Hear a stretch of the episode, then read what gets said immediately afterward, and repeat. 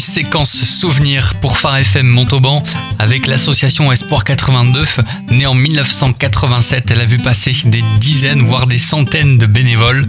Et aujourd'hui, avec plusieurs de ses animateurs et animatrices bénévoles, nous allons faire cette séquence souvenir.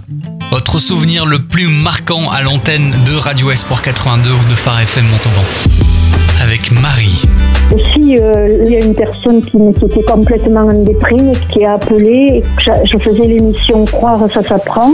Et elle m'avait contacté, elle m'avait dit euh, écoutez, vos émissions, elles, me font beaucoup de bien, elles me, elles me relèvent. Voilà. Et qui, chaque fois qu'il y avait cette émission, ça l'a relevé, quoi. Ça l'a aidé à aller de l'avant. Voilà.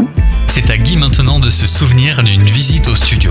Une fois, on avait fait une visite de la radio avec les enfants de l'église. Présenter aux enfants comment ça fonctionne, les différents trucs. Et, les enfants avaient enregistré les petits jingles euh, qui étaient passés ensuite à la radio euh, régulièrement. Et ça, ça avait été super sympa et intéressant pour eux, je pense aussi. Donc, euh, on avait passé un bon moment.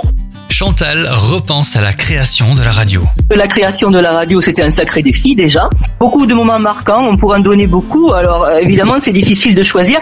Pourtant, l'événement culminant, peut-être, ça a été quand le CSA donc euh, a agréé notre dossier et du coup notre place officielle sur la bande FM en tant que, que radio locale, prouvant euh, son ancrage local. Ça, c'était important. Ça a été la reconnaissance publique qui a récompensé les efforts de tous, de nos églises de dénominations différentes, de la famille protestante, dans le but commun, c'était ça, de répondre localement aux besoins des auditeurs autour de nos valeurs chrétiennes.